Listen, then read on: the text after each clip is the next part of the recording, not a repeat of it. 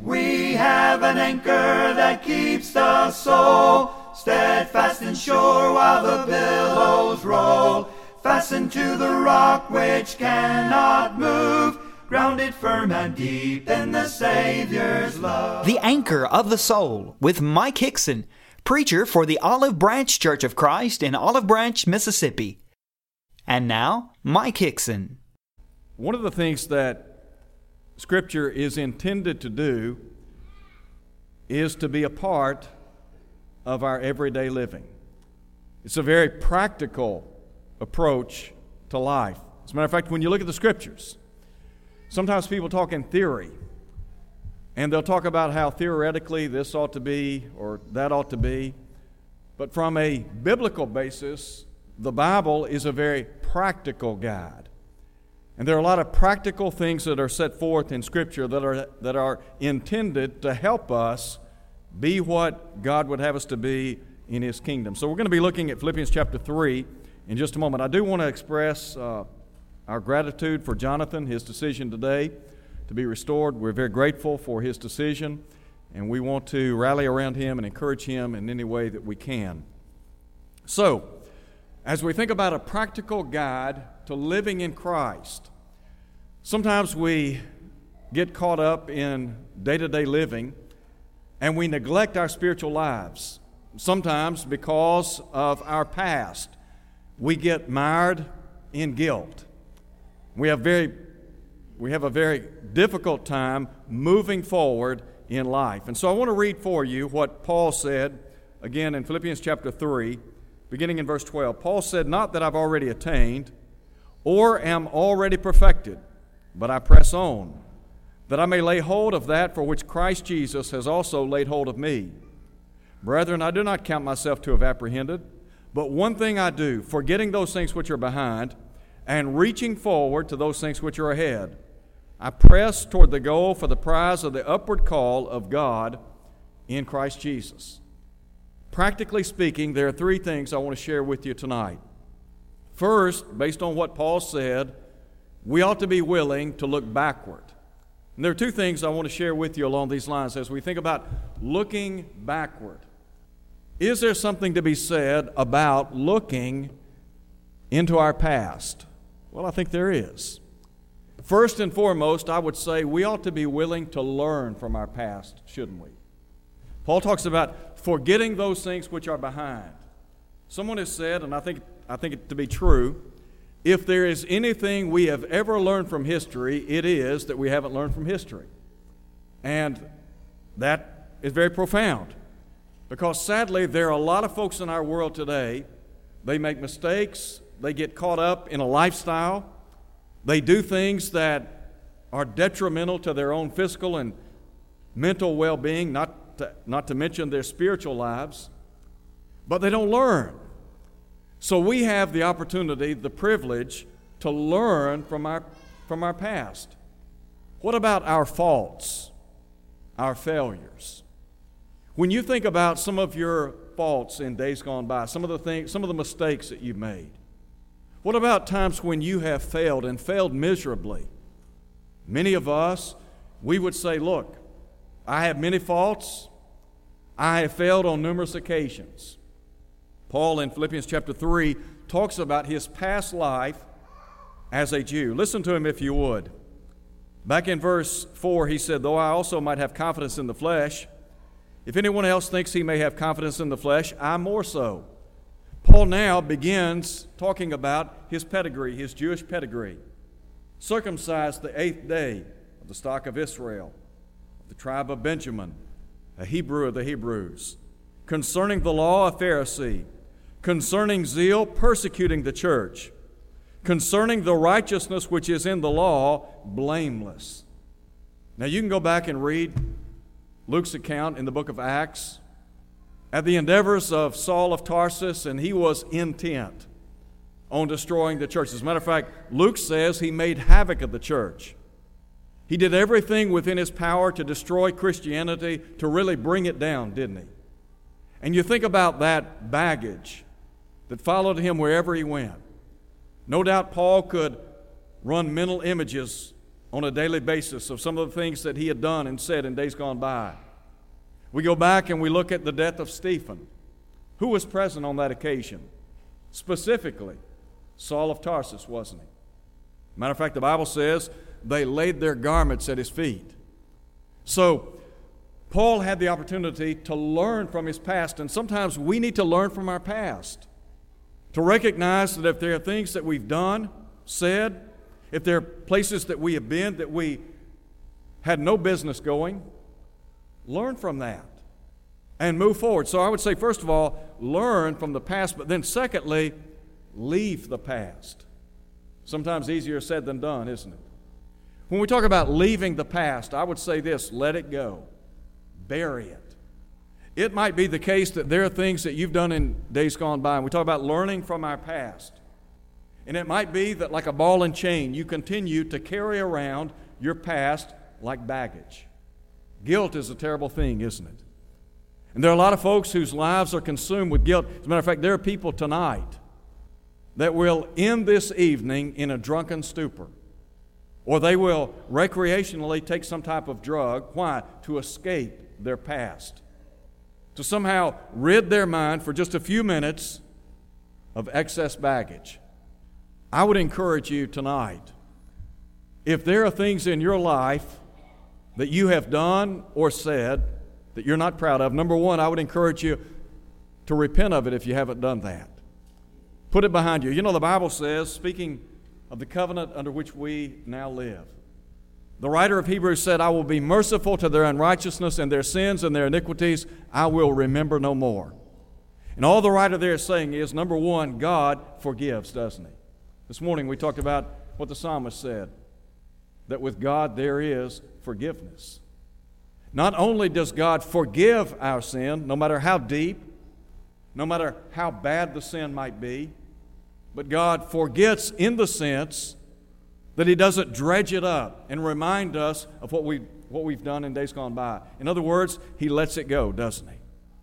So if God has the ability to forgive and, just to borrow the word forget, then shouldn't we? Shouldn't we be willing to put the, put the past behind us? I would encourage you tonight if there are things that constant, constantly plague you mentally, emotionally, baggage, guilt, whatever, and you have asked God to forgive you, you have done what God has said to do in order to receive forgiveness, then my encouragement would be look, maybe the best thing to do, write it down. Write down what you're struggling with, what you've been carrying around. Write it down, and then go out in your backyard, dig a hole, and put it in that hole. Cover it up. Why? Because you're burying. In effect, what you're saying is, I'm not going to carry this around any longer. God intends for His people, for those of us who belong to the family of God, to live in peace, doesn't He? We have peace with God. That's what Paul said in Romans chapter 5. We are to be at peace with one another. But if we're struggling with guilt and things that we did in days gone by, if we haven't been able to somehow rectify that, reconcile it, and put it behind us, it's going to always be a thorn in our flesh. And so you look at the life of the Apostle Paul, and he says, Look, this one thing I do, forgetting those things which are behind. Really, Great wisdom here. So I encourage you tonight learn from your past, whatever your past may be. If there are things that you've done that are well and good, then keep doing them. But if there are things that you have done, we talk about skeletons in our closet, if there are things that you've done in days gone by you're not proud of, and you've been bearing that all these years, put it behind you. It's time to let it go, isn't it? Now, there's a second thing. First, we look backward. But then, not only are we called upon to look backward, but we must look forward. Listen again to what Paul said Brethren, I did not count myself to have apprehended. But one thing I do, forgetting those things which are behind and reaching forward to those things which are ahead. Living in the present, moving forward. Forward progress begins when? Now. Now. We have to begin where we are in life and then move forward. Sometimes it's good for us Sometimes I think it's good for everybody to sit down and to evaluate our lives in light of the Word of God. You know, Paul said in 2 Corinthians chapter 13, examine yourselves whether you be in the faith. In 1 Timothy chapter 4, verse 16, Paul said, Take heed to yourself and to the doctrine, and continue in them. And I think the counsel there is to first take inventory of our spiritual life and then look at our spiritual life in light of what the Word of God says. Is it possible for me to know if my life is pleasing to God? Yes. Well, how so? I take the Word of God, I look at what the Bible has to say in light of how I'm living, and then I can determine okay, I'm doing this right, I'm doing that right, I've got a flaw here, I've got a fault there, made a mistake here, and change. So, self examination. I would encourage us to examine our life first and foremost in Christ. Where are you spiritually in your life?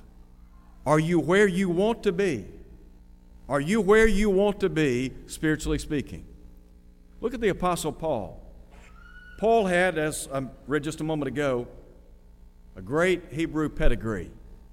He had sat at the feet of Gamaliel, extremely knowledgeable in the law. Here was this man that had all kinds of ability, tremendous knowledge. He was, as we would say, a scholar, wasn't he? And you look at the life of Paul, and you think about how he evaluated his past with his present.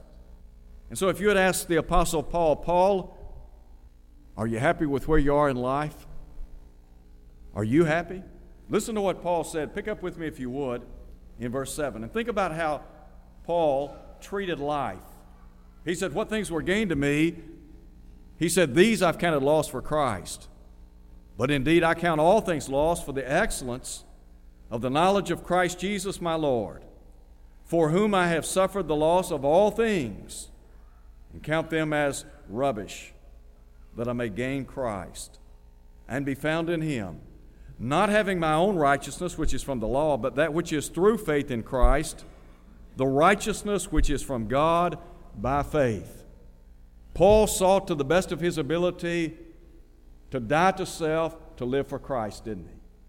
And if Paul counseled others to take spiritual inventory, there's no doubt in my mind that he took spiritual inventory in his own life. So if you had asked the Apostle Paul, Paul, are you happy with where you are in life? Paul would say, Look, I'm doing my best to press forward, to be what the Lord would have me, have me to be. My goal, my desire, my aspiration is to mold my life into the example that Jesus set before us. Second question. We think about are you happy with where you are spiritually?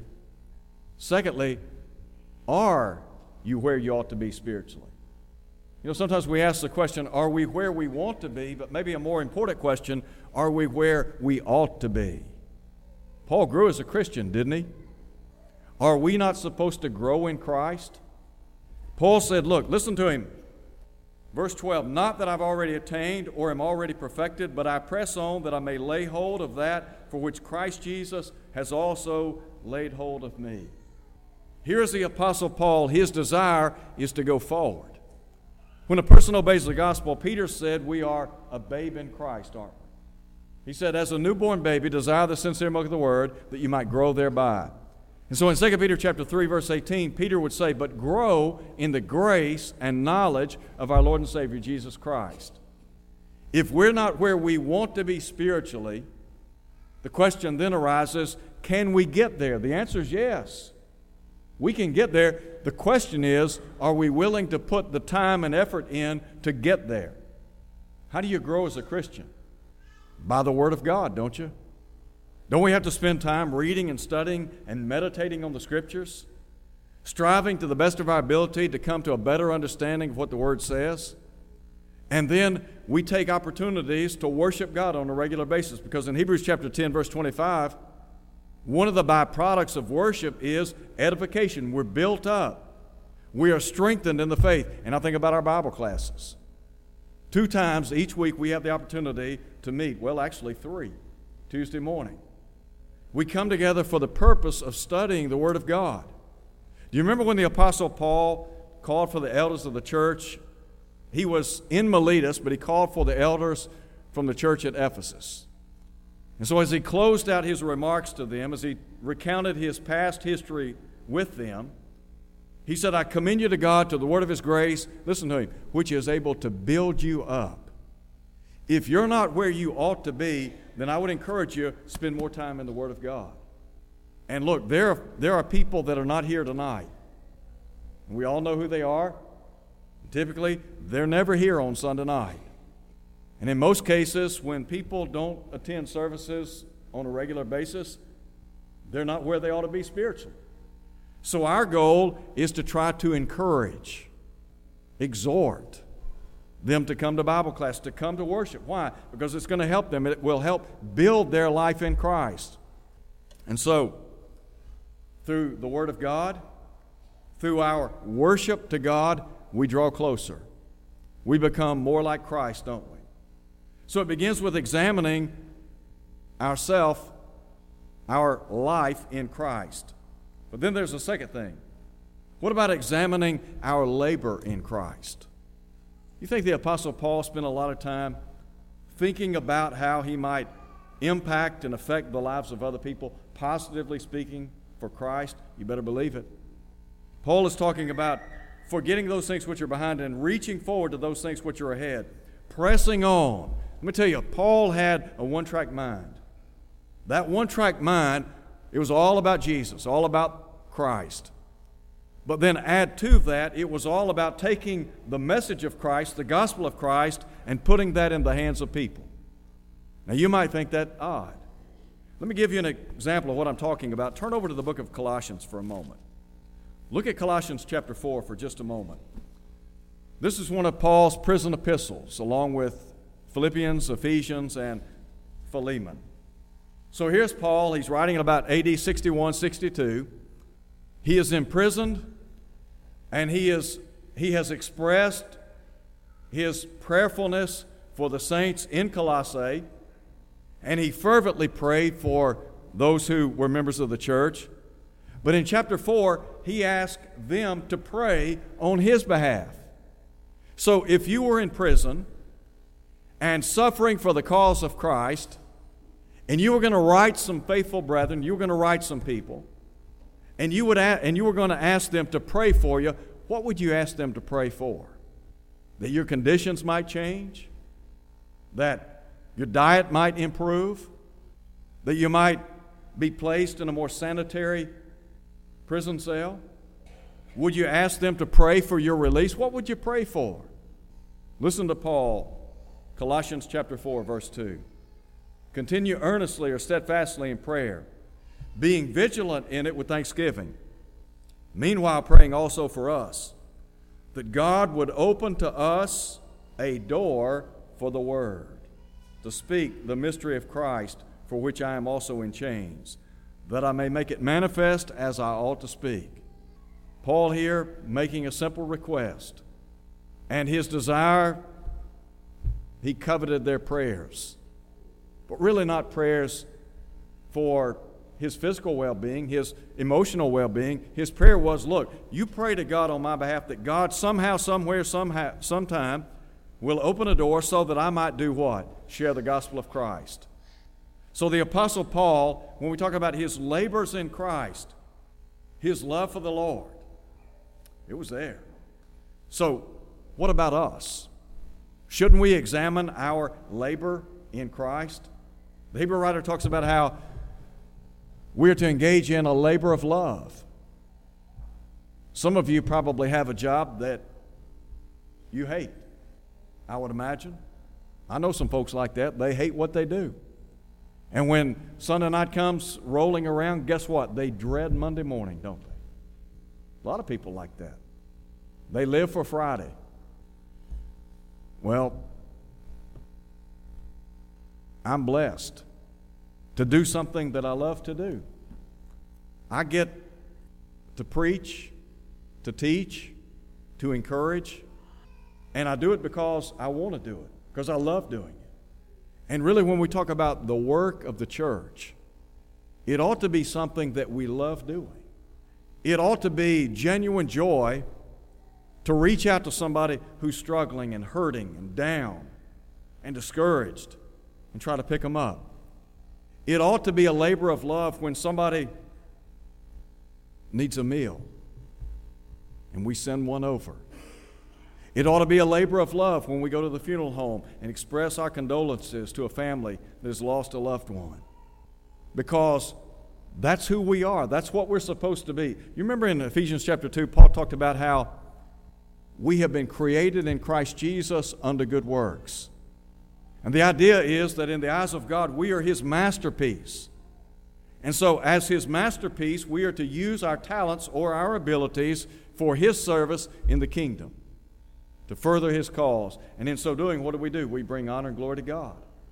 So, we talk about our life in Christ, our labors in Christ, and then what about our, what about our loving, our love for Christ? Could I ask you a question tonight? Do you love the Lord Jesus Christ with all your heart, soul, and mind? Do you remember the question that was asked of Jesus? What's the great commandment in the law? And Jesus said, You shall love the Lord your God with all of your heart, with all of your soul, with all of your mind. He said, This is the first and great commandment.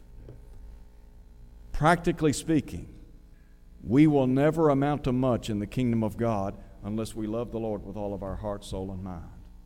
We will never be what He wants us to be. One of the reasons why the church, in some areas, in some sectors of society today, one of the reasons why the church is not what it ought to be, one of the reasons why it's not that light set on a hill is because people don't love the Lord with all their heart, soul, and mind. Jesus said, Seek first the kingdom of God and his righteousness. When you love the Lord with all of your heart, soul, and mind, then you put the kingdom first. Why? Because that's just the way it is. Because you love him. And so, we talk about looking backward, but what about looking forward? Paul, in writing to the church at Philippi, is pressing on. He's put the past behind him. His goal, pressing forward. So we think about looking backward, and we talk about looking inward. What about looking upward? Listen now to what Paul said I press toward the goal for the prize of the upward call of God in Christ Jesus. Our lives ought to be focused on Christ. Is your life focused on Christ? Is He the hub of your life? Does everything revolve around, around the Lord? Do you remember in Colossians chapter 3 at verse 4? Paul had talked about those of us who have been risen with Christ. And he said, Those of us who have risen with Christ, that is, we've been baptized into Christ, we have been raised to walk in newness of life. He said, We are to set our affections on things above and not on things which are upon this earth. In verse 4, he said, And Christ, when Christ, who is our life, the Lord needs to be the focal point, doesn't he? Do you think the Lord was the focal point in the life of Paul? Yes, he was.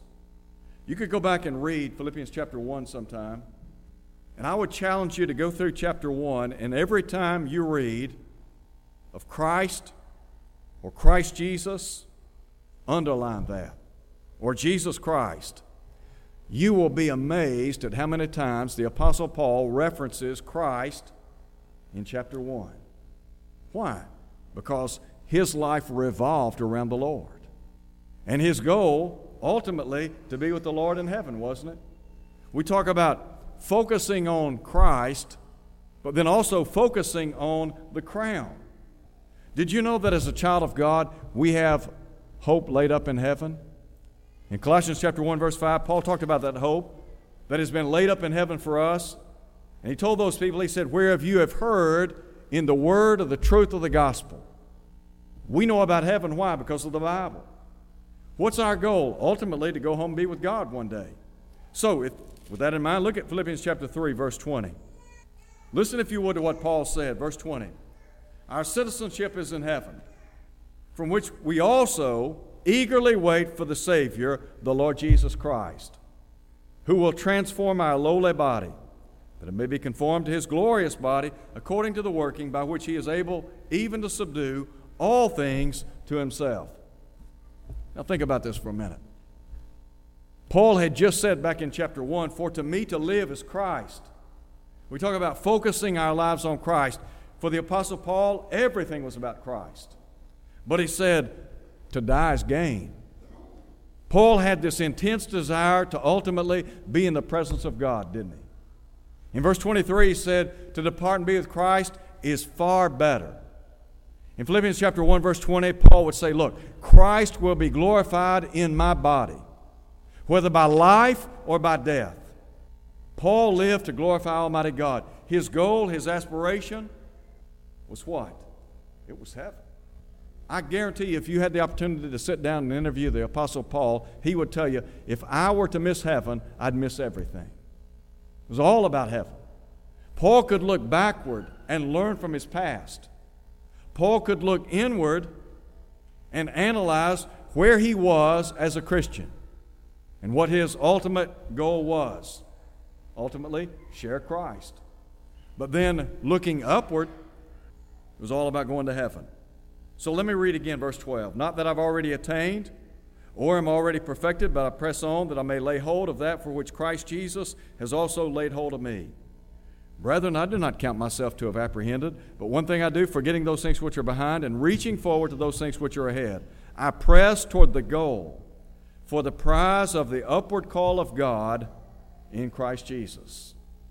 Two things we have, and nobody can take them from us. We have hope, hope in Christ, and we have a home in Christ, don't we? All we've got to do is live for the Lord day in, day out. And one day, ultimately, we'll be in His presence. For nearly 2,000 years, Paul has been in paradise. He got his wish, didn't he? He is now in the presence of God. He's with the Lord. One day, when it's all said and done, we'll be in eternity. And look, if we miss heaven, we miss heaven, we miss everything. Do we really understand how special heaven is? You know, Peter said, We have an inheritance. It is incorruptible, it's undefiled. He said it fades not away, and it is reserved in heaven for you. You think about that for a minute. You have a reservation in heaven. And so, practically speaking, we want to live in such a way so that Christianity is authenticated in our life. And our ultimate goal is heaven. We are, as we sing, just passing through this world. We are, as Peter said, strangers, sojourners, foreigners. We're not home, we're going home. And one day, we will be there. I don't know about you, but I can, I can speak for myself. There are some folks on the other side that I look forward to seeing one day.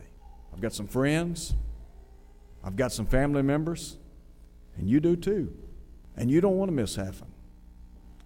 Paul, his ultimate goal, press forward, get the prize. So tonight we ask you are you a Christian? Is Jesus the Lord of your life? Do you believe that He is the Son of God, as He said? Jesus said, Except you believe that I am He, you'll die in your sins. The Hebrew writer said, Without faith, it's impossible to be well pleasing to Him. If you believe Jesus to be the Son of God and you would repent of your sins and then confess with your mouth what you believe in your heart, that Jesus is the Christ, the Son of God, and then be immersed in water for the forgiveness of your sins, God will put you in the church and you will have that hope in heaven. Your name will be in the book of life. And one day when you stand before God, you'll hear these words Well done, good and faithful servant. Enter into the joys prepared for you. Thank you for listening to the Anchor of the Soul. Your speaker has been Mike Hickson, preacher for the Olive Branch Church of Christ, located at 9100 East Sandidge Road in Olive Branch, Mississippi. To hear this lesson again, go to olivebranchchurchofchrist.org. Tune in next Sunday for more of the Anchor of the Soul. Steadfast and sure while the billows roll, fastened to the rock which cannot move. grounded firm and deep in the Savior's love.